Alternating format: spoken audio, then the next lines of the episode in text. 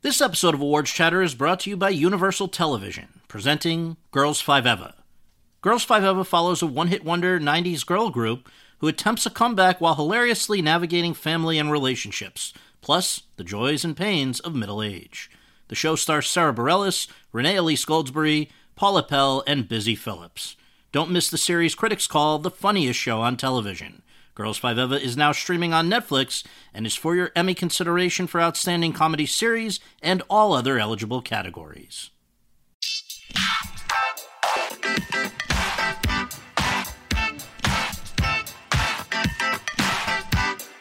Hi, everyone, and thank you for tuning in to the 237th episode of Awards Chat, the Hollywood Reporters Awards podcast. This is our first episode of the 2018 2019 Film Awards season. I'm the host, Scott Feinberg, and my guest today is a terrific 41 year old actor who made his name in a series of biopics about African American icons, as Jackie Robinson in 2013's 42, James Brown in 2014's Get On Up, and Thurgood Marshall in 2017's Marshall and who was catapulted to superstardom through his big screen portrayal of the revolutionary Marvel Comics superhero Black Panther. First seen in 2016's Captain America Civil War, and then at the center of 2018's Black Panther, one of this year's best reviewed and highest grossing films, and now the subject of considerable Oscar buzz Chadwick Boseman. Black Panther, which was co written and directed by the 32 year old phenom Ryan Coogler, truly is a, well, marvel. The $200 million 18th installment of the Marvel Cinematic Universe is the first Marvel film to center on a black superhero and the first Marvel film to feature a predominantly black cast. It debuted to what was then the fifth highest grossing and is now the sixth highest grossing opening weekend in history, taking in $202 million, and then remained atop the box office charts for the next four weekends as well. It now stands as 2018's highest grossing movie domestically, with a $700 million haul, and second highest grossing movie worldwide, with a haul of $1.3 billion, behind only another Marvel film, Avengers Infinity War. And with a 97% favorable rating on RottenTomatoes.com, it is one of the year's 10 most critically acclaimed films.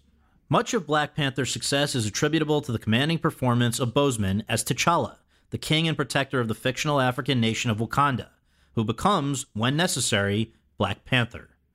Over the course of our conversation, Boseman and I discuss his experience as a black man in America and his personal relationship with Africa, how the tragic death of one friend led him to pursue writing for the first time, and the tragic death of another led him to write the play that first brought him to LA, why he might not be an actor at all, if not for Phylicia Rashad and Denzel Washington, how he weighed the honor and challenges of playing great black men in films against the fear of being typecast, what led him to Black Panther and to insist on playing T'Challa with an African accent, what he makes of the film's cultural significance, particularly during the Trump era, how he feels about the Academy's controversial decision to introduce a new Oscar for Outstanding Achievement in Popular Film on top of the Best Picture Oscar, and how it might impact Black Panther, plus much more. But first, I was joined at the offices of The Hollywood Reporter by my friend and colleague Stephen Galloway, THR's executive editor of features, to preview the film awards season that will get underway this week in Venice and Telluride, and then head to Toronto next week. Stephen, thanks for coming in. My pleasure. So, Venice and Toronto announced their lineups in advance. Telluride doesn't, but we can sort of deduce what's going there by the classifications of the films that are going to Venice and Toronto. They call it a international premiere or North American premiere or whatever. So we at this point, even though it hasn't started yet, kind of know what's going to be where. And it seems like the big three films that are going to be at all three of these festivals are Alfonso Cuarón's Roma from Netflix, Yorgos Lanthimos' The Favorite from Fox Searchlight, and a film that was at the center of your THR cover story this week, Damien Chazelle's First Man from Universal. So let's begin with those and specifically with First Man. Why are these movies generating, obviously, sight unseen buzz at this point? First Man for two reasons. One is it's the first movie Yeah. by Damien Chazelle since he won the Oscar for Best Director and very conspicuously didn't for Best Yes. Picture. and I've also seen two sequences that were simply astonishing. Mm-hmm. And I've sat through quite a bit of the color timing and the recording. Uh, I was just blown away by what I saw. Now, whether the whole film equals those two sequences is going to be the test. Because it's on a scale unlike anything he's done before Whiplash, La La Land, anything, right? And what I saw indicates that he can really manage the scale. Mm-hmm. Whether the narrative yeah. is equal, I don't know. I read the book it's based on. It's about the life of Neil Armstrong. Mm-hmm. And I just want to quickly add that Hulu has a series with Sean Penn that's about to debut called The First, which is also about space exploration. So people are going to have to keep those straight. It's interesting that Chazelle with La La Land to First Man is going from sort of smaller, somewhat personal to epic. But Alfonso Cuaron is going from Gravity, this giant space movie, to a very personal movie, from what I understand, a black and white Spanish language movie called Roma. That is one that is highly anticipated, not least because Netflix is going to be pushing it. But also, then we come to Yorgos Lanthimos is the favorite, the third that I had mentioned. He's a, a bit of a wacky filmmaker, but in some, I love The Lobster. I know it's divisive, and so are his other films, but this one has a hell of a cast. Well, let's just pause on Roma for a second because one of the things that's so interesting about Cuaron is he's always shuttled between the two, in some ways between Spanish language films and Hollywood films. Right. You know, right from when he did The Little Princess, mm-hmm. his first American film, and of course he did what's often considered the best Harry Potter movie. Yes, yeah. So I agree to go from Gravity, which was an enormous $130 million plus movie that I loved. Yeah, me too. Back to what is said to be his best film is fascinating yeah. and, and admirable and it's largely autobiographical about the family and the maid who holds this family together. Mm-hmm. And I remember doing an interview with Cuaron a few years ago where he talked about growing up mm-hmm. and his family, and I thought, wow, this is really interesting. Yeah. Well, so those are the kind of three highest profile going in. That doesn't mean they're going to be the three best coming out. Of course, we love when there are surprises, and over the years, you know, Toronto has produced Juno, Telluride various others that we didn't know about even coming in. By the way, if we're talking about surprises, of course, what fascinated me was we went into Telluride mm-hmm. a couple of years ago with La La Land having extraordinary buzz and being already the film to beat. To beat. And then it became the unbeatable film right. until it was beaten. But I remember us going to Moonlight right. Telluride and, right. and, being astonished by that film. It's true. And I thought, why has nobody told me about this? This is magnificent. So I'm hoping, yeah, we want, praying we love that. Yeah. there'll be another Moonlight. Absolutely. Well, interestingly enough, Barry Jenkins, who made Moonlight, is back with a film as well. His first film since that. It is called If Beale Street Could Talk. It is from Annapurna. The the strange thing about that though is Barry Jenkins has been so associated with the Telluride Film Festival. He was a part of an intern program there, then programmed shorts for them. I think he still does even very closely associated with them. But as best we can tell, unless there's some huge shocker, this latest movie is not going to Telluride. Instead, it's going to have its world premiere at Toronto and then screen kind of in a, in a really poetic way since it's a James Baldwin adaptation at the New York Film Festival, but in a one off in Harlem at the Apollo Theater. So it's good enough to get in the New York Film Festival. So it's strange that it wouldn't also be a Telluride, but we'll see what that's all about. But before, I think it's about one very simple thing yeah. because I've been desperately yeah. trying to get to see that movie. Right. You know, I put together our roundtables. Right and I want to see some of the cast. And right. I've heard there's an actor who's magnificent, but I want to see her. Mm-hmm. You know, what you realize when you're sitting in an editing room is these guys are sometimes really up against the gun and simply can't deliver it a week earlier. And I think that's the case here. He's very loyal to Telluride. Yes, I, I would have But a week or maybe two difference is a finished film and an unfinished film. True. Well, I, I hope that's what it is. Venice, though, is the first up. Venice, it starts August 29th, runs through September 8th. So, really, Telluride overlaps entirely with it. It's a different vibe in, Venice. It's a lot of splashy, big red carpet premieres, fashions a consideration, all of that. In addition to the big three that we've talked about, they have several Netflix movies there, partly because I think Cannes and Netflix were unable to come to terms this year. So a lot of the movies that would have premiered at Cannes are now going to Venice, such as perhaps Paul Greengrass's 22nd of July, the Coen Brothers anthology series movie, The Ballad of Buster Scruggs, and others of that sort. But one of the big ones that I think people will really be keeping an eye on in Venice is Bradley Cooper's directorial debut, A Star is Born, starring Lady Gaga. It's then going to skip Telluride and then go to Toronto. So it's going to be a little while before very many people in North America get to see it. But what's the buzz on that? Well, there's been great buzz about it. And there was one review that leaked and then was withdrawn. Yes, I saw that. Which basically said Lady Gaga is terrific. That's always been the big question yeah, mark can here. she act? Can she act? I'm not surprised because Bradley Cooper's an astonishing actor. Mm-hmm. And uh, when you think this is the guy who not only has played magnificently in American Sniper and in David O. Russell's films, but also did The Elephant Man on stage with yeah. no makeup. I saw it. It was amazing. Don't underestimate yeah. his talent. So I don't think he's going to cast an actress who can't deliver. Right. So I'm really betting big time on her. I'm very curious to see if the movie is as, is as good as she's meant to be. What's interesting with the Netflix lineup this year is, from what I've heard and from what I've seen, yeah it's magnificent. Yeah. So you've got Roma, which at this early stage is almost the front runner. Yeah. And then Private Life, we both from loved. Sundance, yeah. we loved, and I think Kathryn Hahn could be the dark horse of yep. the leading actress race. We haven't seen the others yet. So this is the Netflix lineup. Plus, it has Lisa Taback, who right. has a history of backing the winners or coming very close. This is the awards consultant who had been independent. It's now been brought in house at Netflix. Big move by them. They've won two Oscars. One of them was documentary short. And then this past year, they won documentary feature, but they would like to win a major Oscar, and they're putting their chips on Roma this year. It's unclear how Netflix is going to be received still because of the fact this this age old issue that they've been dealing with.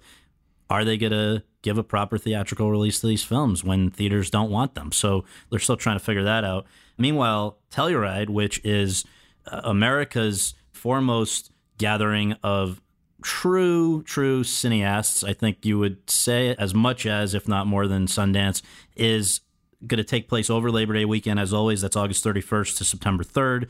And in addition to the big ones that we've already mentioned, Fox Searchlight's also bringing Can You Ever Forgive Me, which is Melissa McCarthy in a dramatic part, The Old Man and the Gun, which is Robert Redford's swan song as an actor. And then you've got a few others that we've been hearing a lot about. Jason Reitman's the frontrunner with Hugh Jackman as Gary Hart, Yann Demange's White Boy Rick, and on and on and on. Just to sort of set the scene of Telluride in contrast to Venice or Toronto, this is a small town, no big red carpets or or premiere type setups. The only people who can afford to make that trip or who choose to go all the way out to Telluride are people who are real lovers of cinema, and it makes for an interesting environment for the birth of a film, right? Yeah, it's the influences. By the way, the rich influences, yes. it's literally thousands of dollars by the time you pay for the plane, the hotel, and the very expensive movie pass. Right. But it sends waves through the press, the media, Hollywood about what to watch. So it's an extraordinarily important launch for a movie. And it's fascinating because you know the moment you've seen it, this is one to watch. Right. Darkest Hour last year, Shape of Water. Yeah. I remember us going to the screening yeah. and thinking, oh, we got something. I, I really felt at that point this could be the winner. You do get a quick read of things because, as you said, most of the people who are going to be covering the race for the whole season are there. And so, you know, you can just walking out of a movie, talk to a few people and sort of get a feel how it's going. Big thing for me is just walking and listening to what people say. Yeah. And I remember listening to the buzz after Darkest Hour about Gary Oldman, thinking, yeah. oh, there you go. Exactly. Well, Toronto follows very soon after Telluride. I think I come back Monday, have Tuesday here, and then go off on Wednesday. But Toronto is very different. Toronto is the huge lineup, hundreds of films big premieres, and really it's a launching pad for if you're looking to take advantage of press opportunities in a different sense, not so much get a little buzz going in the industry, but launch a movie commercially as well. And they are going to have not a ton of movies that won't have already been seen at Venice or Telluride. They will have, as we said, if Beale Street could talk, but also I guess the other highly anticipated premieres would be Beautiful Boy from the director of the foreign language Oscar nominee a few years ago, The Broken Circle Breakdown. That's with Timothée Chalamet and Steve Carell. And then you have Dan Fogelman, the guy behind This Is Us. He has a film called Life Itself. And Steve McQueen, who directed 12 Years a Slave, is now back with a more genre commercial type film, Widows, for Big Fox. Peter Hedges, Ben is back with Lucas Hedges and Julia Roberts. And we can go on with others. But Toronto is a very different sort of thing. It's more can your movie stay afloat with a big audience? Yes, and from our point of view, what's interesting is also will a movie get interest enough if it hasn't got a distributor to land one? Right. It always throws a bit of a wrench in the works because we then have to figure out is this movie going to be in this year's awards race? I remember right. last year with Glenn Close yeah. and The Wife. Right. We were thinking forever should we put her on a roundtable? Right. Do we wait? And of course, it's that's going to be one of the contenders this year. Right. And in fact, Crash did the same thing. Crash mm. premiered at the 2004 TIFF was held for release until 2005 and then won Best Picture in oh, 2006. So wow, I forgot. It's a long yeah. trajectory uh-huh. sometimes, but I think there's more room for a total discovery at Toronto because there's just no way to know what you're dealing with when you're dealing with that many films. If you could only see one film, yeah, in the, these upcoming festivals, which would it be? First Man. Oh, really? How about you? I think Roma. I must admit. Well, the good news is within a week, we will have seen both. All right, Stephen Galloway, thanks so much. My pleasure. And now for my interview with Chadwick Boseman, which was recorded at the offices of The Hollywood Reporter in Los Angeles.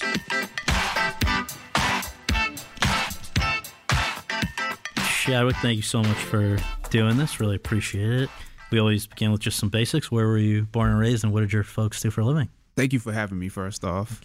I was born and raised in Anderson, South Carolina relatively small town. My mom was a nurse. My dad, he worked at basically a cotton mill, BASF, and he had a very, very small upholstery company that was mostly a word of mouth. Like he basically did it in our backyard. Yeah. He had a shop in his in, in the backyard, and he just worked from there. And he could upholster anything: furniture, household furniture, boats, cars, Nice. You name it, he could he could upholster it. And I read you're one of three. Is that right? That's right. Were movies and movies or TV a big part of life growing up? I wouldn't say more than than normal. Like you know, we love television, we loved you know films, just like any normal family would, but not like we watched every film there was. And I think the the main thing that we we would do is, especially in the summertime, you know, I'm close with with a lot of my cousins, and we would take trips to the movie theater as a kid, and I remember the main thing I remember about those trips is that I would always have my shoes on the wrong feet. you were just in a hurry. I, was, I would always, they would always have to like retie my shoes because I was the one that was going, and I would always fall asleep in all the movies. So I remember, you know, movies being a fun thing for me, just so I could be around my cousins and be be close to them. Yeah. At a certain point, I started paying attention to what was actually happening. well, I, I read that reading was a big thing there. That was for your mother, right? You better you better deliver, right? Yeah, yeah. Sometimes she would have like a certain number of books that we had to read. I would try to get out of doing it. So much so that I would at times make up stories because you were supposed to report I, back. I, I, was supposed to report back what the books were, and I would just make up a make up a book. Right. You know, which is actually harder than, yeah. than, just reading the book. That was the beginning of writing and acting it, for you. it was. It was. So I just make up a book, and, it, and it, again, eventually, I started paying attention as right. opposed to doing it the hard way. So prior to your junior year in high school, what did you imagine you would do with your life? And then during your junior year in high school, what happened that kind of changed the path? Prior to that year, you know, I, I didn't know. Like I was gifted with my hands. You know, I could draw, I would paint. You know, I was pretty good at math. So I saw in, in some ways more of a, a, visual art career more so than than being in front of people. Like it, standing in front of people at all was terrifying to me. So I didn't see myself doing this, that's mm-hmm, for sure. Mm-hmm. Maybe architecture. Mm-hmm. You know, I like geometry. Yeah. So those two things kind of go hand in hand. Mm-hmm. You know, I play sports. So, you know, everybody thinks that they're going to do what they do what they actually play right. at that particular time and I was good, but basketball, right? Yeah, yeah, but it truthfully it wasn't like I was like, "Oh yeah, I'm definitely going to be in the NBA one day." That wasn't necessarily my track either. So I guess the answer is I didn't know. Right. like I didn't. The answer right. is I didn't know. There were a couple of things that sort of led me into the realm of storytelling.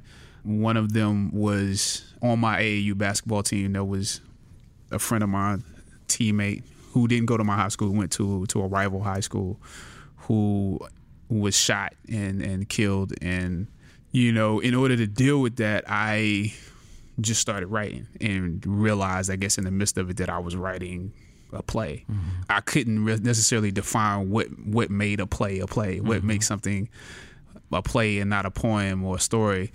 But what made it a play is that we, you know, we performed it. We got up and we performed it, and did it a few times. We performed it at like two different community centers that were connected to to churches. Then we performed it at a high school.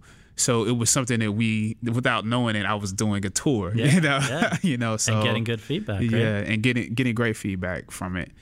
And between my junior year and senior year, that took me into my into my senior year. Still didn't necessarily know that I was gonna end up, you know, studying theater at Howard. Mm-hmm. But in the course of trying to figure out, like, okay, where are you gonna go to school now? What are you gonna do? It, it, became one of the choices. Right. So I followed my passion. So you graduated from high school in 95. You go off, as you just mentioned, to Howard University in D.C., which you have called, and I love this, a Wakanda in its own right. I saw a quote of yours where you're saying in its own way. it is. And I get what you're saying, but maybe you can just elaborate a little bit. It, it's hard it's hard to really explain what I'm saying unless you've been there. It's one of those things that you you have to experience. But you you just see like a lot of people talk about diversity and they're speaking of like a, and a, a diversity outside of the race and you know there's diversity within the race there's diversity there's so many different types of black people mm-hmm. that you encounter when you're at a place like howard in dc dc which is also had the nickname chocolate city at that time right. so you encounter people from all all over the diaspora from different parts of the caribbean various countries in africa all around the united states and black people from Europe, everywhere, every any, anything you could possibly think of. You know, it was a person at Howard that was from there, and so you sort of experience this influx of culture, black culture that is diverse, black thought that is diverse, debating philosophies on what it means to be African or what it means to be black. That's within the school yeah. and around the school and so all different types of music. So that experience is one that is, you know, it's hard to to describe it to people that are not in right. not in that space. But for that reason, it had the nickname the Mecca, the school, mm-hmm. the Mecca. So it, it, it was it was known as this sort of like place where people of African descent came together and found each other and found themselves. And I read, I believe it's true that while you're there, first of all, at the same time, I think is Ta-Nehisi Coates, right? Yeah, part of the time. Part yes, of the time. Yes, yes. But also, you're working at a African bookstore. You is that right? Did I ever say that? I think so. Is it true? No. I was like, have you been have you been spying on me? what have you been doing? You also were inspired to go to Africa for the first time, right? That's true. Yep. yep. Ghana. Why yep, Ghana? Yeah. Well, I had a I had a professor, Mike Malone, who has since passed who was going to Ghana because the National Theater was basically taking some of the rituals for various different ethnic groups in Ghana and they were taking those performances that in some cases they would be more of a communal experience more of a circular mm-hmm. experience if you if you talked about blocking mm-hmm. and so as a director and choreographer he was taking those performances and placing them in a proscenium setting so that they could could be viewed from a stage mm-hmm. it was a performance research slash you know in some ways it felt like it was like a archaeological yeah. yeah. research as well and so I was his flunky. I was his assistant. And so I just went there, learned a lot, just being on the outskirts of that process and got to to influence that process at the same time and just just to be in Ghana doing something cool and and did it mean a lot to you on sort of the you know we see this you know as just an example in Black Panther how much it means to some people to get back to their roots did that mean something to you certainly. Yeah I mean the the first time that you get off the plane and step on the ground in this place that has that has been you know sort of you've been talking about it.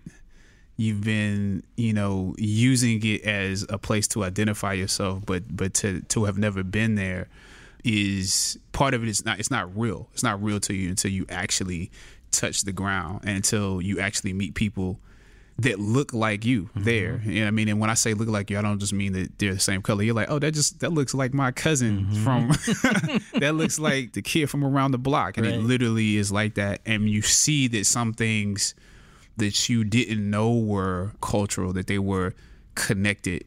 That oh, we do that same exact mm-hmm. thing. That's that's something that actually did survive the yeah. Middle Passage yeah. and slavery and Jim Crow mm-hmm. that survived all of that.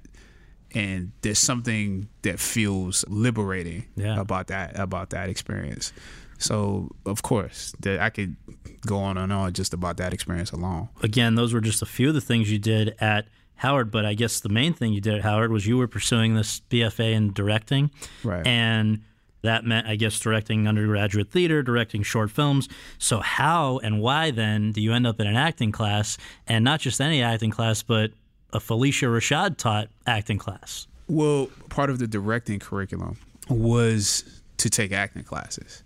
So, from from the very first day that I began my matriculation, I was in acting classes mm-hmm. with the acting students who came in at the same time that curriculum was one in which there's a point with within your last two years where you stop taking the acting classes, mm-hmm, but mm-hmm. up until you know your first, I would even say your first three years, you're taking all the same classes, all the acting classes that the the acting students are taking, and that's because the advisor Vera Katz, who was an amazing directing and acting teacher, didn't believe that directors could truly understand an actor's process and give them usable notes, mm-hmm. usable direction, unless they understood how to talk to actors. And you couldn't understand how to talk to actors if you've never been one. Right. So, in, in order to to lead a person to not just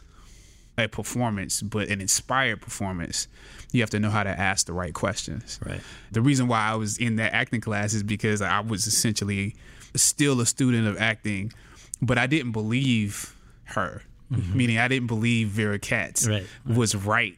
You know, I, have come to find out she, she was one hundred percent right. One hundred percent right. Because even now, you ain't as as an actor, and probably every actor that, that hears this will know exactly what I'm saying. You encounter directors and you have to reinterpret what they say. Yeah. you like you have to translate right, it into right. something that's usable for you. It's very rare for you to meet a director who says things in the language that you speak as an right. actor. That said, Phylicia Rashad is an alumni uh-huh. of Howard as well as Debbie Allen. Yeah. And she, Phylicia Rashad, she just she basically you know offered to to teach this class. She would come in once a week and teach a master class. She would work with a certain number of students during that time period. But if, even if you weren't blessed enough for her to touch you on that particular day to actually touch your craft, you could learn from you know watching other people who were doing that. Right. And so, you know, I got the opportunity to do both, to both, you know, actually do a scene in front of her and to watch her help someone else do a scene. Mm-hmm. And she developed a relationship. It was actually over two years that she worked in this way. Mm-hmm. The first year, she really only taught, I think, two or three classes. The second year, she did it every week mm-hmm. because it just caught on so yeah. so well. And it was closed. It wasn't something that everybody got. It wasn't like you know, you would think if you if something like this happened, that it would be broadcast. Right. And I think some people probably did want that to happen, but she was so particular about our growth and development and not making this a thing that was like Hollywood. Right. She wanted to be intimate. She wanted to be about the craft.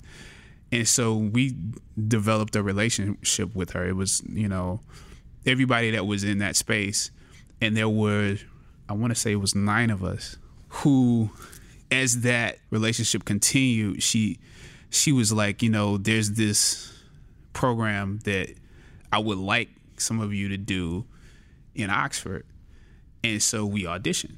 You know, we auditioned for that for that program. Some of us got in, and so when it came down to paying for this, it was it was you know too expensive for me and my parents to add to what was you know already yeah, yeah. an expensive education. Because this would have been a summer program. This would have been a summer program. This would have been an additional thing. Right. And so she basically found some friends that would that would help us to supplement that. And and at the only at the end of that whole experience, at the end of that whole summer, did you find out who you had to thank right. for that? Yeah. So you know, I got I received a letter that said, you know, thank you for coming, and I still have the letter. I, I don't remember the exact words of it, but I still have the letter. It told me, he said, your benefactor is, is Mr. Denzel Washington. I was like, what? so what? this was about the year 2000. Yeah. So, you know, you get the letter and you're kind of like, wait a minute. let me put that, let me fold that back right. up, put that back in the envelope, and then open it again oh, and make sure it actually said what I think it said. Did it say right. that? Mama, look at this. like it was it was kind of like that. So have you ever had the chance to, to speak with him about that? Yes. No, recently. He's funny. At the Black Panther, the the first time I actually talked to him about it, because of course I wrote a letter, you know, because I was you know, I asked Phylicia Rashad, well, well, what do I do? Do yeah. you write a letter and thank the per- thank him, yeah. thank him yeah. that you know she told us all write a letter and thank the person who helped you right. do this, and we all did. And so I did at that time. There's no way he would have remembered right. that this kid that wrote me this letter is this guy that is now actually working right, in the industry. Right. Recently, when we did the Black Panther premiere in New York, I came into the red carpet and my publicist said, "Yo, Denzel's about to come in. Do you want to talk to him?" I said, "Oh, oh yeah," because she knew mm-hmm, that story, mm-hmm. and I had never told anybody about it. You know, mainly I hadn't I hadn't told anyone because I didn't ever want you know, you have these moments, you have people that very often want to use something like that to try to get ahead and I mm-hmm. never wanted to do that. I never wanted to say, "Oh yeah, he he did this for me, so right. therefore now I should I even ha- now have you know, people coming at me asking me to do the same yeah, thing. Yeah, yeah, And I'm like, that's not how it happened. No. it's a different that's, process. That's not how that's not right. how that occurred. and so you know, I'm all for helping people, but it's got to be with the right spirit and the right. right heart. You know, I always wanted to make sure that I was respectful to him and talk to him about it in a private setting. And so he came in and I said, Hey, you might not know this, but you know, you paid for me to go to this program in Oxford. He was like, oh, oh, so, so you owe me money. That's why. I'm, that's why I'm here. I'm, right, I'm here to collect. To collect. Yeah. like, and so that's I was, great. I was like, oh, okay, yeah, yeah. I was, I was like, well, yeah. I can't give it to you now. Not right, not at this moment. you know, yeah. but I don't, I don't have it on me at right. this moment. Yeah, it was, it was great, and he's been wonderful. He's yeah. everything that you would think he would be. You know, we've had some conversations after that, and yeah, it's just it's a it's a blessing to like have waited and yeah. waited to now. That's nice to yeah. to actually to have that that convo with him. Well, you came back from that time in Oxford, finished Howard in 2000 but you were not it's not like you were suddenly converted to i'm now going to be an actor right you were still on the track of primarily wanting to be a writer director. You end up in Brooklyn, if I remember correctly, because I'll remind you of something there's no reason for you to remember. But in 2014, the week that you got cast in Black Panther in New York, we sat down and did a variation of this kind of an interview. Mm-hmm. And I was amazed to hear how you spent those next few years right out of Howard because it's not easy to get somebody to believe in you as a writer, director, when you're starting out and you still have to pay the bills but you you made a decision not to do what a lot of people do which is go wait tables or do something on the side. For what reason? Instead you were willing to anything to to sort of stay involved with the craft instead of doing something not involved with the craft. Why? Well i think it's easy to have backup plans and i think this is a craft it's something that you have to practice it's not something that you can put down and you have to stay in the mode of telling stories. And the more you stay in that mode, the the more keen the muscle is. It, it, it, you don't necessarily have to be acting to study acting, but you do have to be thinking. You know, an actor prepares. Mm-hmm. You have to you have to be thinking like one. you have to be thinking like a director and thinking like a writer. And so if you are, I don't think there's anything wrong with, you know, waiting tables or doing whatever mm-hmm. whatever you do as long as when you you leave every day, you're like, man, I can use that in that story. Right. right. I can use that guy as a character, right. or I can use that moment in the story that I already have. You know, we could add that to. You have. I think you have to always be in that mode, or the people that are in that mode are going to be a, a, step ahead yeah, of you. Yeah. And so I think for me, I just one, I never believed in that backup plan, and two, I I enjoy it. At, at the end of the day, it's like I enjoy doing doing what I did then on the same level as I enjoy what I'm doing now. When I did summer stock mm-hmm. in Ithaca as a director, mm-hmm. not as an actor. Mm-hmm. I enjoy directing those plays mm-hmm. just as much as I enjoy doing Black Panther. I enjoy touring with the Hip Hop Theater Festival mm-hmm. just as much as I enjoy doing Marshall. Mm-hmm. There's no less enjoyment in these things. And you were doing a lot of teaching too. Doing te- now now the teaching part, I enjoy the teaching. I I enjoy the teaching. I enjoy I enjoy yeah. the kids right. because because they you learn when you teach. Right. One of the greatest ways you learn is by teaching. What I didn't enjoy is that those checks came yeah. Inconsistently. Right. makes it hard. Yeah, yeah, yeah. yeah it, it, makes it a little different. But I think you have to you have to do what you love doing, yeah. and ultimately success is not based upon what other people think. Right. You know, at this point, people can say, "Oh, he's successful." It's easy for them to it see it overnight. yeah, but like I would be paying my bills you know what I'm saying, doing the things, some of the things that I listed. You know, if I wrote a play and it was done in Chicago, mm-hmm. you know, I would be able to pay my bills for mm-hmm. months. Mm-hmm.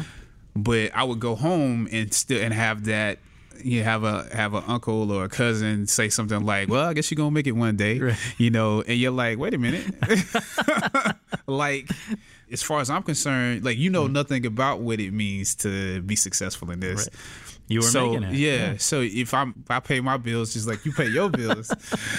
right. like it's the patronizing thing all actors yeah, creative people get. Yeah, yeah, like that's how I saw it. So for me, I just wanted to be be doing what I love to do. Right. So the first it seems like really high profile acting specific screen job would have been soap opera 2003 All My Children. I think it looks like that was the the first cr- sure. major credit. Sure. And you have talked about the fact that it didn't end well. Why was that? oh wow, I forgot that this interview would come after after saying that. oh my god. It, it didn't end well because it wasn't for me. At the end of the day, it did end well. Right. Because it, it wasn't for me. But it, it you know, I I feel like I left Howard with a manifesto. I guess that's the best way to say mm-hmm. it of the type of work that I would want to do. And then when I say that, I mean that literally. I literally had a professor who said, "Write a manifesto of what you want to do when you leave. This is the work you want to do," mm-hmm. and it didn't fit it because it, they were playing on stereotypes, right? Right, exactly right.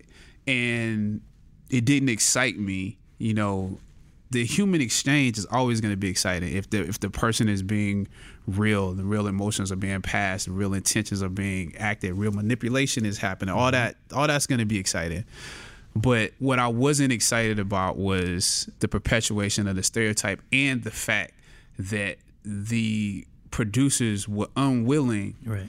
to listen because you raised the concern and they said I, goodbye. I, I, raised the I raised the concern. Like, see, that happens all the time, right. even now. Right. It happens almost on everything you work on. There's gonna be something that pops up where something is still in that box, and you have to decide whether or not you you can play in the box whether you can make people look at this box differently or whether we need to break out of this box mm-hmm. altogether. Mm-hmm. It happens on every project. Right. I could even probably find something in Black Panther that we were like, okay, now I can't do that because oh, we're coming to that. Yeah, yeah. But, I'm, but I'm not yeah. gonna tell you what that no, one no, is. I, we, I might have but, an idea, but. but it's like you're constantly asking the question. The difference now is people are like, oh yeah, okay, let's listen to what he's saying. Right. There have been very, I would have to say, very few moments where people were as closed ears as that. As then, yeah. Even when they won't listen to everything, they will at least listen to something. Well, it's interesting. A lot can change in 15 years. That's yeah. what we're talking about here. But yep. so basically, after that, I know another kind of major thing that happened along the way was another friend of yours at Howard your senior year or your your final year at Howard, I think, had been killed as had happened in high school. In this case, it was in a interaction with the police. Mm-hmm. You write a play about it again. Learn, it seems like you'd figure this was a good way to channel emotions and feelings and whatever. And this was called Deep Azure. 2006, it wins the Joseph Jefferson Award for New Work. This is sort of the Chicago equivalent of the Tony. Mm-hmm. Is that what sort of led you to move to LA two years after that? Was there a now a desire to have you come out as a writer initially? Yeah, there were people that had that saw the play and read it and basically were like, "Hey, let's," you know, there were a few different instances, and I was somewhat receptive to that call and in other ways not receptive right. because because I didn't I didn't know what LA was, you know. So there was this thought, hey, if you can you turn that into a can you turn that into a film? I said, oh, I don't know if that'll work as a mm-hmm. film. And then and you know I I did write a film script of mm-hmm. it, and it maybe could have been a great film. We we moved forward to a certain point, and it you know it, it sort of fell apart and then there were other people that I know. I remember I had a meeting at, at Paramount with a, with an exec who wanted me to write some things. So I think I, I wasn't quite ready for what LA is. I didn't understand it yet, mm-hmm. but that experience did lay the groundwork for me for me to begin to understand. Because this thing that they call Hollywood is mm-hmm. it's a game that you have to understand how to play. Mm-hmm. It's a strategy to it, and so I think I needed a little bit more time to sort of formulate like okay if i'm gonna do that right. can i do it in without losing my sense of artistry right. as i do it? And really for the next few years after that what you were it seems to have been sustained by in the literal way financially you're doing a lot of guest parts on tv almost always the lead guest part so you were getting story arcs you were getting things to do but the way i understand it, it was sort of this strange thing where, in terms of leading to the big break, what most people would assume is looking at the big break being 42. What connects the dots between the guest parts and getting 42 was this weird unexpected interaction with Tarantino, right? He's doing Django Unchained. He wants to meet with you, but it's not to play the part that Jamie Foxx ended up playing. It's not to do the Samuel L. Jackson part. So I don't even know which part it was, but what happened there that sort of connects the dots to 42? you know, I read the script, and the amazing thing about Tarantino is that he can equally entice you and offend. you know, and so I, I, read I read the script, and I say that with with great admiration yeah, yeah. for her. I read the script, and I was like, "What the?" like, yeah. and there were there were points where I was like, you know, as a writer, I was like, "Man, this is amazing. Mm-hmm. This is amazing." Like, just as a lyricist. Mm-hmm you know, I'm intrigued by this. I've watched his movies. I watched all his movies, but now I was like, I have to meet the person that wrote this, mm-hmm. right? I have to understand him because it's so it's so like in the middle of both of those things. Like, I need to understand who this person is right. because you shouldn't really judge a writer until you know till you know who they are. Mm-hmm. Like you have to understand the context mm-hmm. and the mm-hmm. voice behind a person that's saying something. And so, it, it, as far as where I was in my career, the roles, the roles that were available, my agent was like, "There's nothing in here for you. Like you, if anything, because at this point, I had gotten to that place where I was like, right on, right at the, at the roof of that level, right. And it's like you either bust through or you or you don't. Mm-hmm. So it wouldn't have made sense for you to take it, up one of the, if it wasn't one of those main yeah. parts. So, but I was like, nah, nah, I got to go in for it. Right. I have to go in. I have to meet him, and I have to see what this is in person, like to actually do it. And so I got there, and the casting director, Vicki Thomas, was like, "What are you doing here?" she, she literally saw me outside and said, "You should not be here. What are you doing here?" I said, "I just had to come. I, I want, I want to meet him." Mm-hmm. And so he came in and they called everybody else in didn't call me in.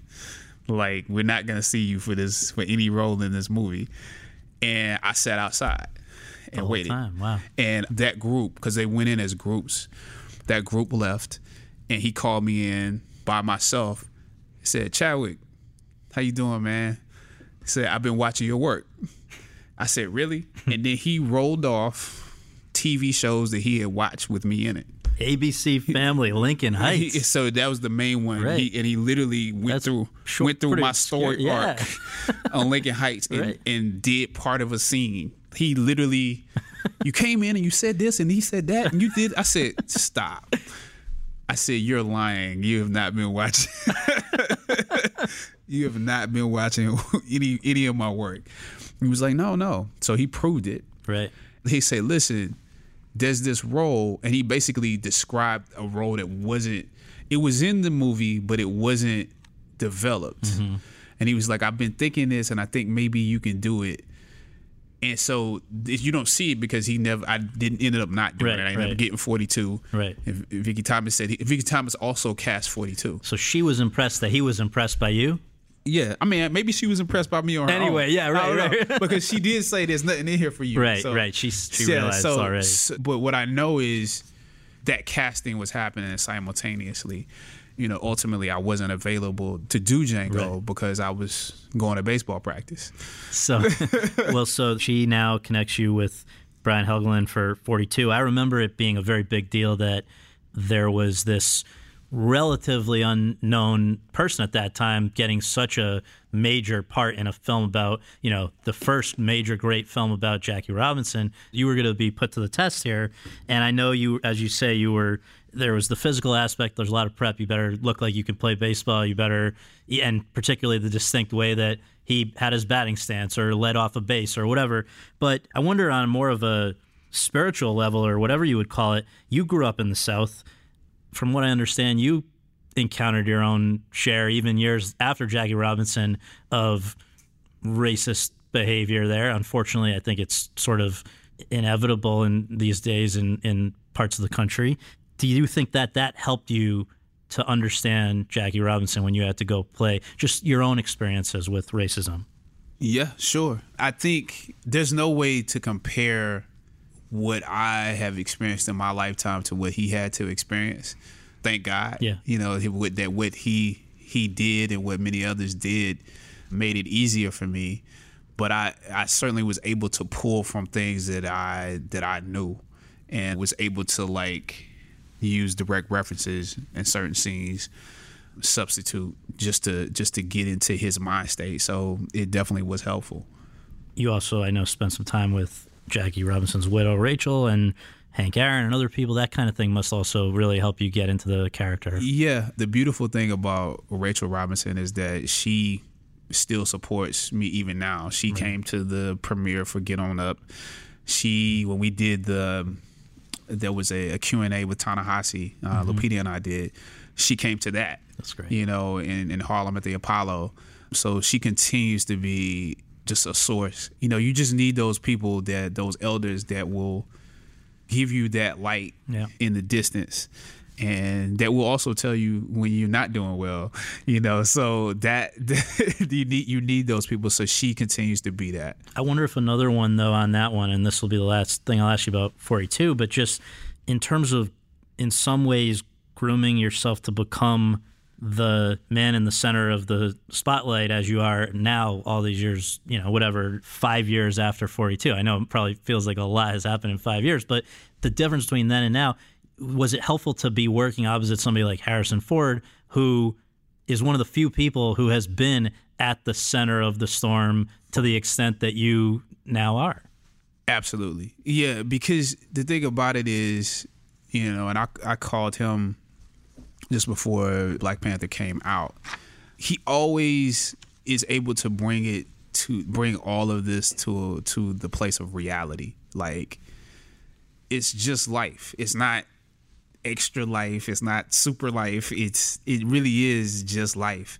And you know, watching how he dealt with certain things on on set, even just fame and stardom, being out and people chasing you around and all that stuff. He dealt with it in the most calm, way and didn't sort of get caught up in himself. Like there's certain things that I've seen him do that I just appreciated. It's simple stuff like, you know, you go out to dinner and he makes it a point to serve every person. And I hope he doesn't mind that that I that I say any of this, but mm-hmm. I say it with love. Mm-hmm. Or we're on set for 42 and it's time to time to to end the day he picks up a broom and starts sweeping uh-huh. and one of the things i remember him saying is that this is blue collar work mm-hmm.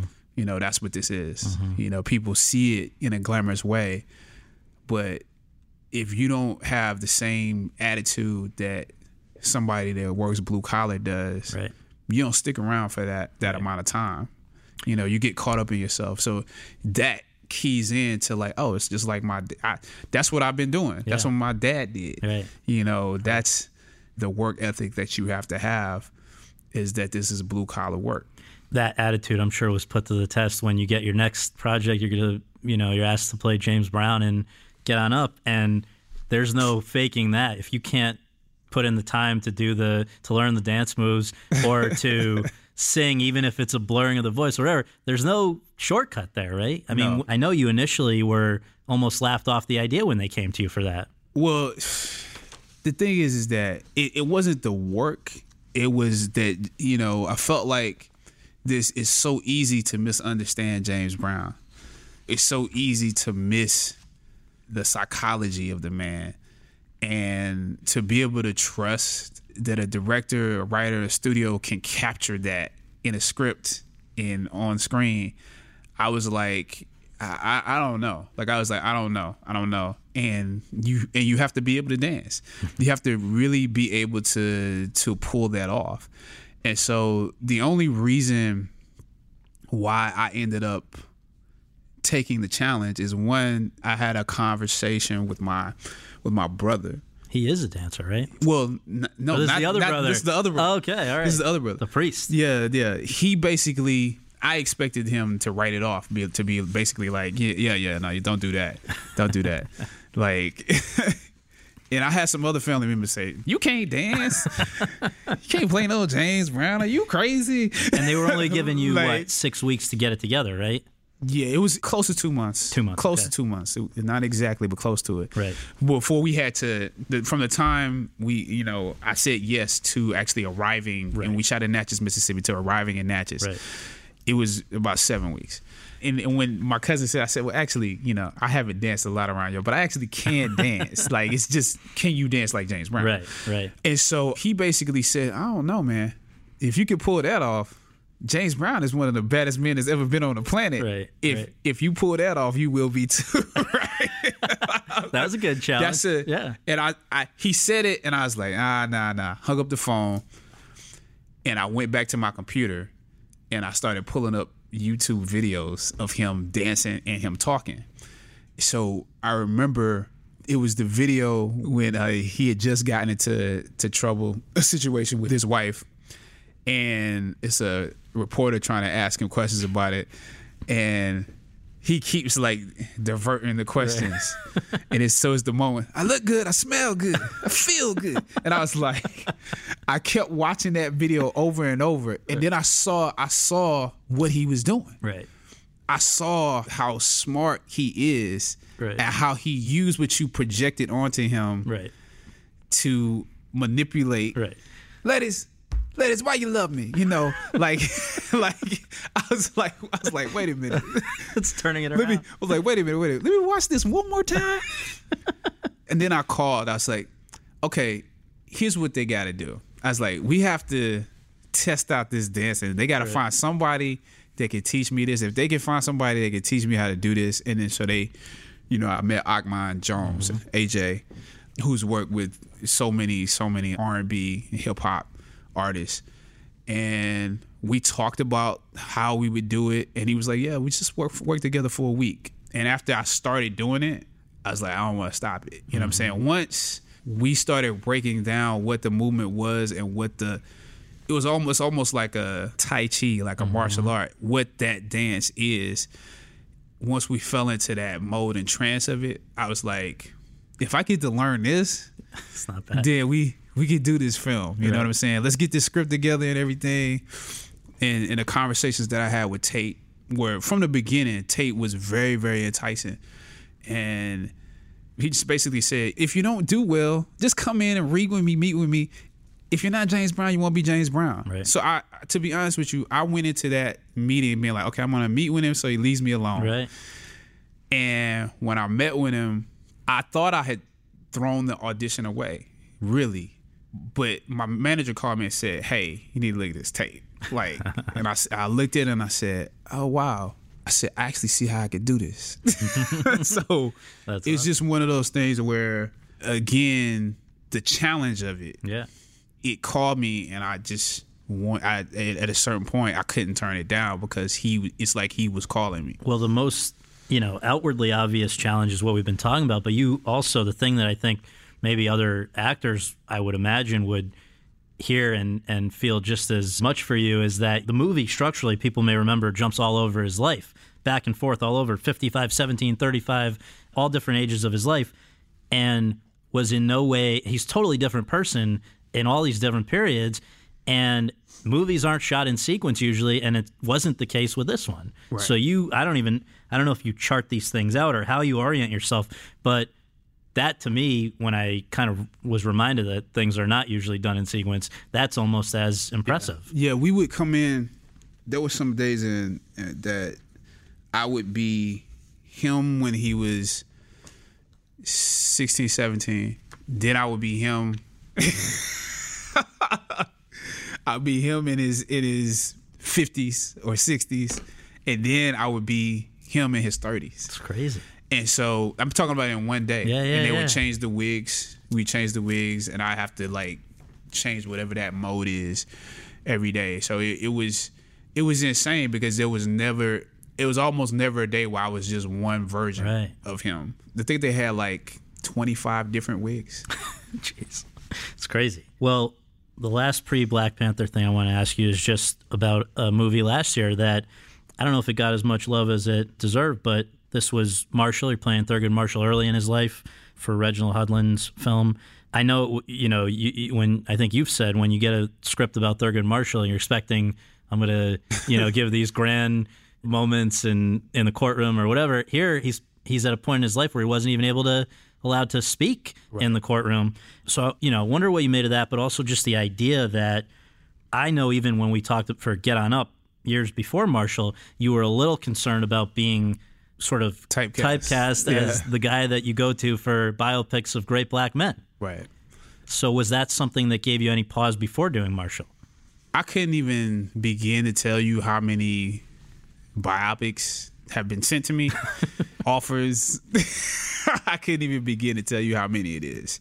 So I definitely would say that I it gave me pause.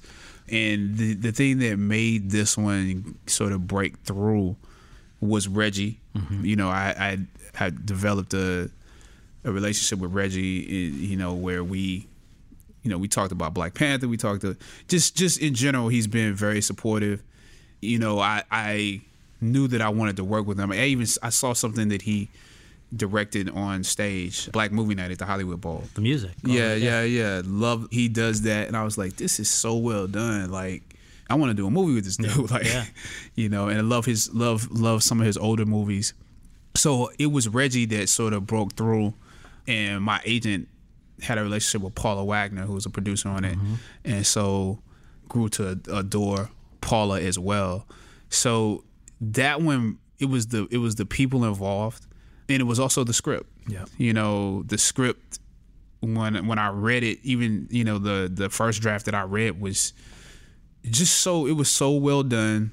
I felt like it was a new take on a biopic because even when I read it, I said, you, you actually don't have to know that this guy is Thurgood Marshall to appreciate this. You know, it, it, very often you see. I was actually just telling a, a friend of mine who was auditioning for something for for a biopic, mm-hmm. and basically they were given a note that I didn't agree with from their agent or whatever. And I said, no, the, the people that are in the movie don't know that this person is going to become what we know them right. as today. Like, so, you know, it didn't have that sort of sentimental value to the person like already planning in it that we like our present day view and so i ended up doing it because i think it just was it was just a good movie yeah it was just to me this is going to be a great movie and i think that thing that you that you started the question with which is you know i wasn't giving the great speeches the right. courtroom speeches the fact that it had what seems like an unsolvable problem and I think in the original script, it didn't have that thing of how does he now help this other attorney, yeah. played by Josh Gad, right. to how does he help Sam Friedman get through this? Like, and so I think once we found that, I was like, yeah, you know, he's still the lead of the movie. Right, right. He's still, but he doesn't have to have the speeches, and it's the non nonverbals are actually a lot of times harder to play than than, than verbals. So I said this is actually a really, really, really huge challenge. Right. That people they may not understand how difficult it is, but I will grow from this. Right. All right. So I want to go deep on Black Panther.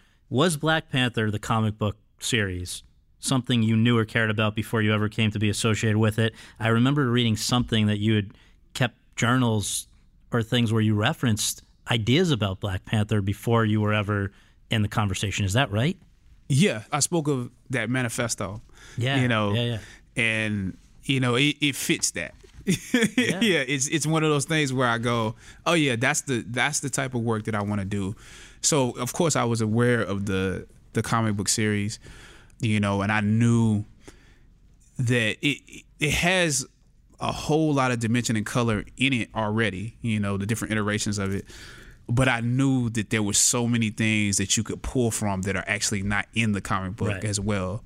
And so if you if you can bring that to the screen, you know, you can bring some of that experience that I that I had at the Mecca yeah. to the world in a way that that has never been done.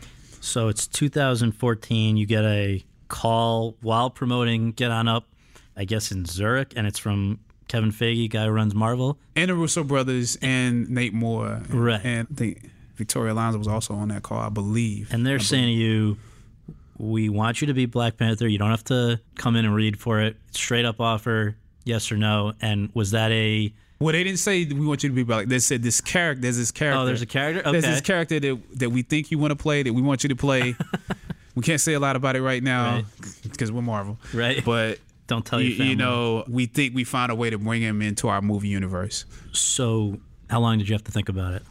Because there were major considerations, I, implications on your life. You, you know, you had some degree of fame already, but this was going to kick it up a notch. Right. I don't feel like I questioned it because it's something that I had already, as you said, written down. It was something that I had already put out into the ether.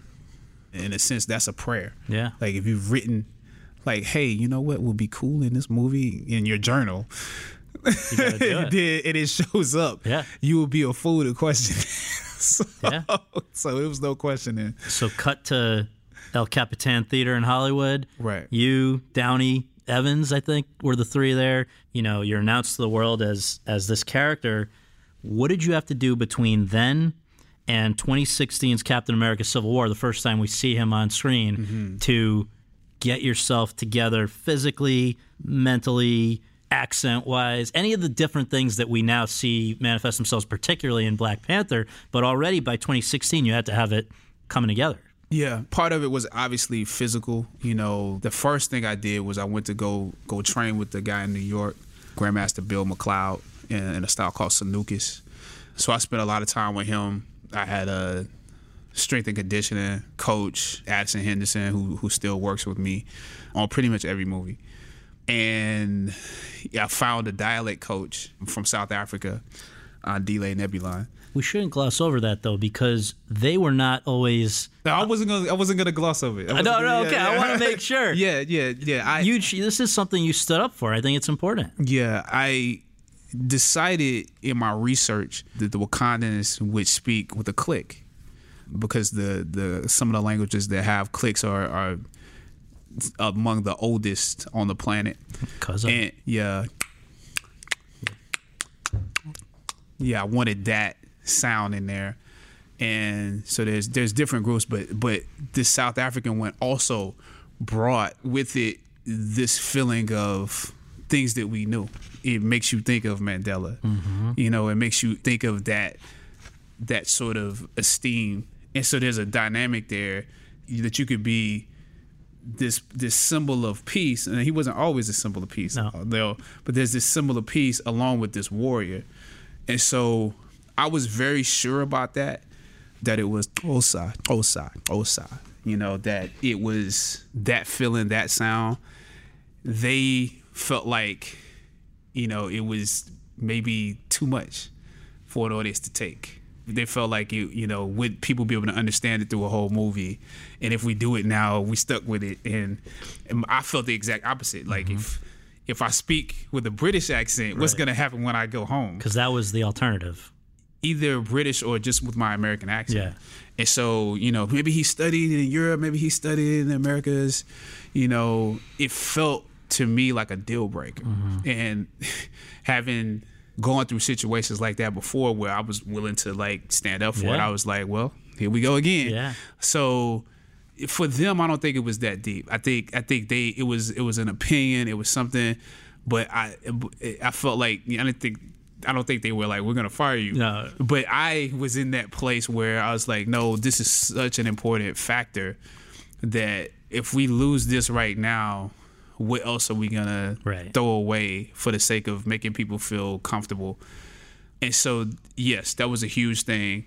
Once we decided to do it, we you know we went for it. You know, so it, it, it was to their credit. Yeah, you can't expect everybody to to have that same understanding, but for them to listen, you know, I give them like a the suit. Almost I want to ask you about because literally and figuratively, you put that on. What does that feel like? I mean, I, I think it's also metaphorically kind of interesting that sort of in some ways an apt metaphor for the black experience in America. For a long time, people had to just take crap, collect it, and couldn't to have a suit that they can you're that collecting can, all that the can crap. absorb yeah. and then gives it power. Yeah. To put it on, you know, there's a lot of times people will talk about the power of wearing a mask and that's something that you actually learn from you know Greek theater and African theater that the mask actually gives you a power mm-hmm. that the clothes give you a certain power. So the first time that I put it on, now, now it was hard to breathe and it was hot, all that stuff, but at the same time, you feel like a warrior. Mm-hmm. You feel like a knight. You know, you feel like a ninja, and so all of those references, you know, you start to embody that when you walk around in it. You know, there there are times I think I would even say at times where it starts to feel like your skin. Mm-hmm. And that's when you that's when you have a really good day in it. Yeah. And when it starts to sort of support the physicality and movement that you have to that you have to do in it. So it is helping you take a fall. It is helping you to stand up a little stronger. In those moments you appreciate it because it actually is armor. Right. So production took place mostly, I think, in Atlanta. I imagine it's a different feeling than any other set you've been on. Just probably never been around that many people of color on a set around you before. Is that fair to say? I would say it rivals. Because Get On Up had a quite quite a few people to come to. okay, so we'll, yeah, we'll no, stipulate but, that. But but yeah, I would I would say it was a different experience. Like the experiences that that really really are ingrained as far as that goes are the Warrior Fall scenes, mm-hmm. particularly the first one with Mbaku. Yeah, because it wasn't just the cast, the the the core cast. Mm-hmm. It was the extras from the Jabari tribe. Yeah, it was all the people from Wakanda that were that showed up. Yeah, yeah. to participate. The tribesmen that showed up that are in the in the cliffs. Mm-hmm. You know, they're really there. Yeah.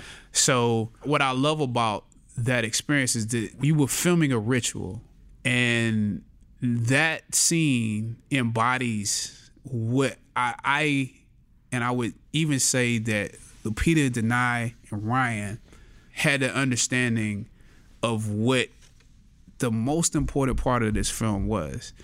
Like when I met with Ryan before he actually took the job, we what we actually talked about was how do you create a world? How do you create a culture? How do you create uh, people that have a, a, a, spiritual belief?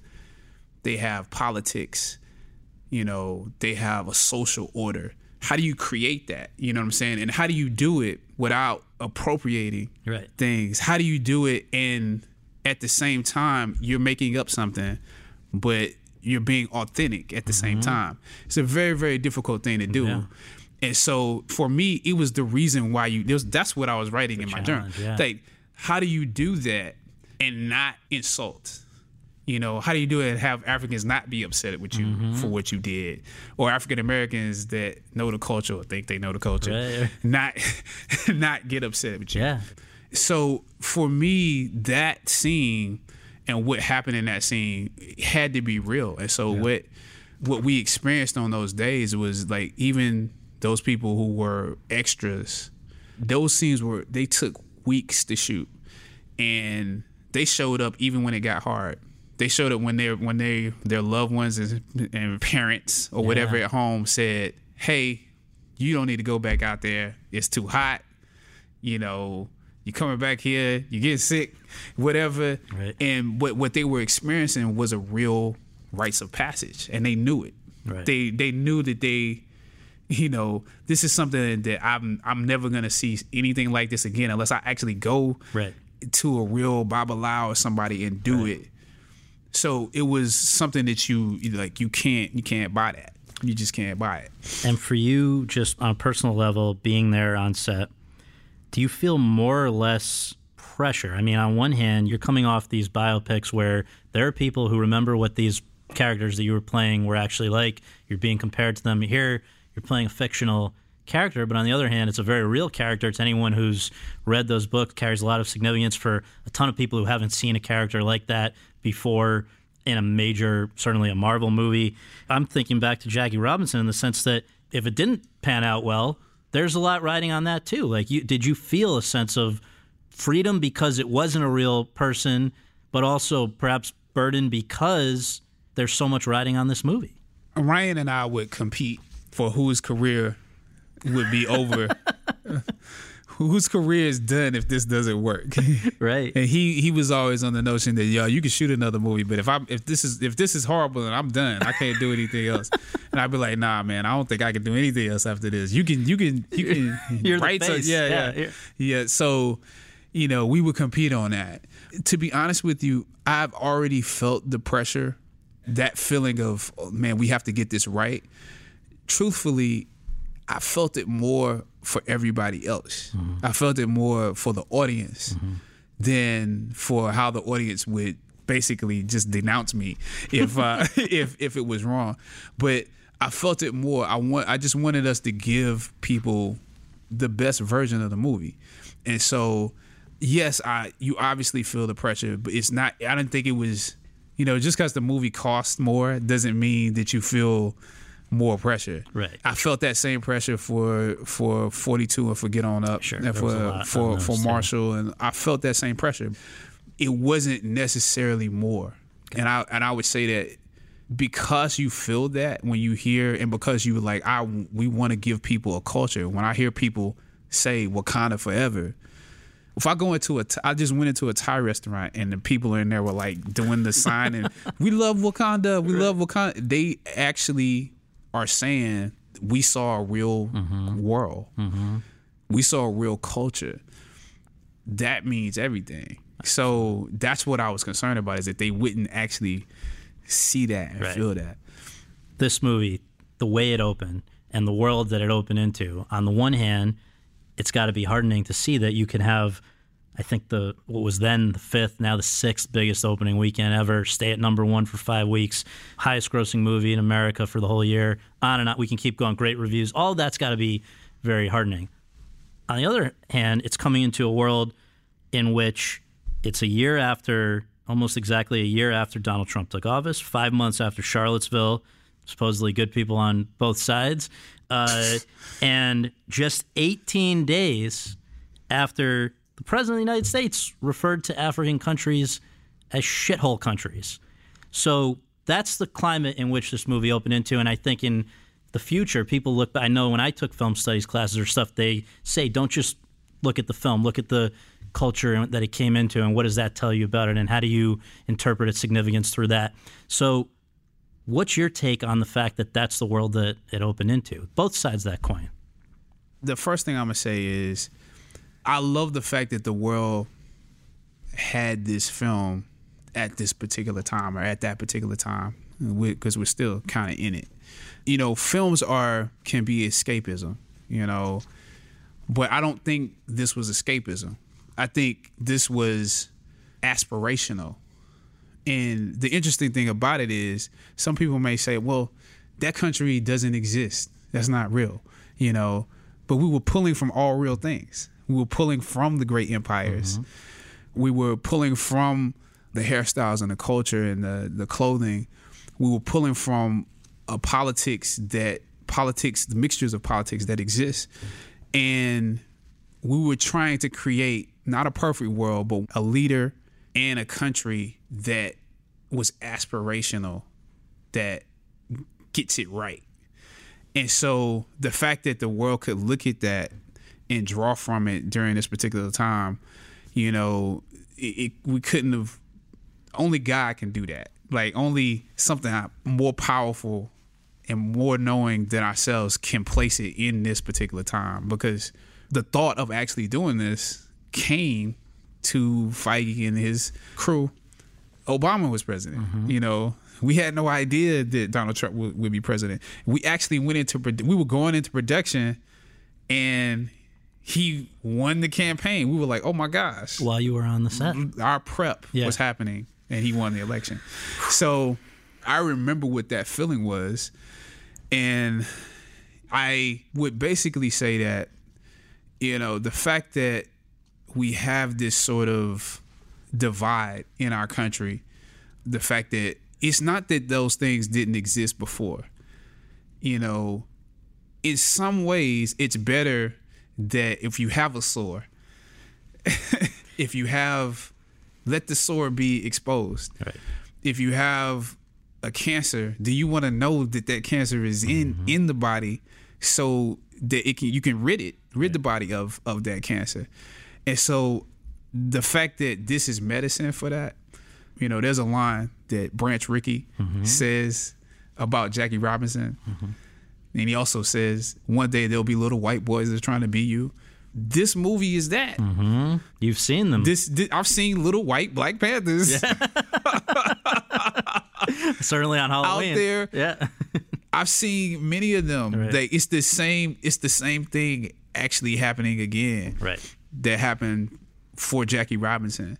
The fact that that's happening, the fact that this is healing in some ways, this what's you know the next generation and the current generation, like I'm honored to be right. a part of that. And so, in the face of Charlottesville, in the face of shithole countries, mm-hmm. I love the fact that people have that to draw from and can combat it right. and have something to be proud of if they cannot be proud of their president. Right. This obviously you felt it, I'm sure. This is an industry that really is behind this movie and proud of it and wants to celebrate it. They seem to be stumbling over themselves about how to do this in one regard, which is at our friends over at the Academy, who unfortunately I think also maybe dropped the ball with Get On Up, could have thrown some recognition that way a few years ago. But anyway, here we are now, and the conversation at the moment, which everyone's trying, the, the puzzle everyone's trying to solve is all right, so we've had for 90 years, now going into 91, a Best Picture Oscar. We also now are apparently going to have a category called Most Outstanding Achievement in Popular Film. Right. Some people are concerned that, you know, it looked like Black Panther was a very likely and probably may still be a very likely Best Picture candidate. Now you have this other category does this other category, which it certainly is a very popular movie, does this mean that people will feel less inclined to vote for a movie like Black Panther for Best Picture because it's a popular movie? We're certainly going to recognize it there. They're still figuring out what most popular, most outstanding achievement in popular film or whatever is. And I would hope that it, if it goes forward, it means that there's two places where people can recognize Black Panther. But I just wonder what your take as somebody again in the middle of all of this in a way is are you happy that there's this other place as well, or is it something that's a little disconcerting? Well, you know? I don't, I don't, like you said, we don't know what it is, right? So I, I don't know whether to be happy about it or not. Right. What I can say is that there's no campaign for popular film. Right. Like if it's a campaign, it's for Best Picture, right. and and that's that's all there is to it. Mm-hmm. I don't know if the notion or the the idea of creating the popular film was so that there is a place to to to honor this movie or these types of movies mm-hmm. or whatever it is. And I don't know if if the intention was necessarily negative. But what I do know is that a good movie is a good movie. Mm-hmm. And clearly it doesn't matter how much money a movie makes in order for it to be a good movie because if that was the case, the movies that get nominated and win, right. if it, it, wouldn't get nominated. If it doesn't matter, it doesn't matter on both sides. Right. It, if it doesn't matter if it made a lot of money or doesn't make a lot of money, because at that point, what you would be saying is not that a movie is good, but that it's elitist. Mm-hmm. Right. So I think for my money, mm-hmm. you know, the only thing that matters is the level of difficulty always what is the difficulty of the thing that you did? Mm-hmm. and do people appreciate what you did? The quality of it the difficulty of it? What we did was very difficult because we created a world. Mm-hmm. we created a culture. It doesn't exist in a world that you already know. No. It's a world that we had to completely we had to create a religion a spirituality a politics. We had to create an accent. We had to pull from from different cultures to create clothing styles and hairstyles. Mm-hmm. It's very much like a period piece mm-hmm. in the way that you deal with hair and makeup and clothing.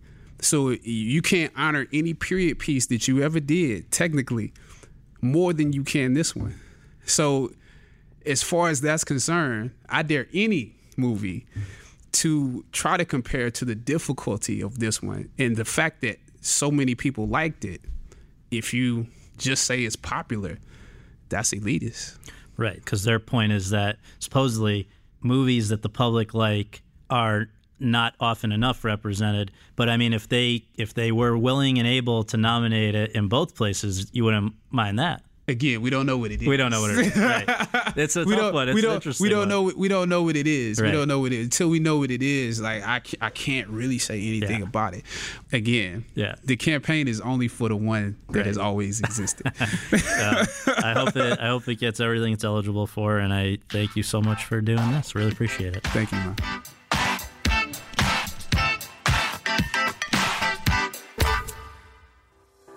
Thanks very much for tuning in to Awards Chatter. We really appreciate you taking the time to do that and would really appreciate you taking a minute more to subscribe to our podcast for free on iTunes or your podcast app and to leave us a rating as well. If you have any questions, comments, or concerns, you can reach me via Twitter at twitter.com slash Scott Feinberg. And you can follow all of my coverage between episodes at thr.com slash the race. Until next time, thanks for joining us.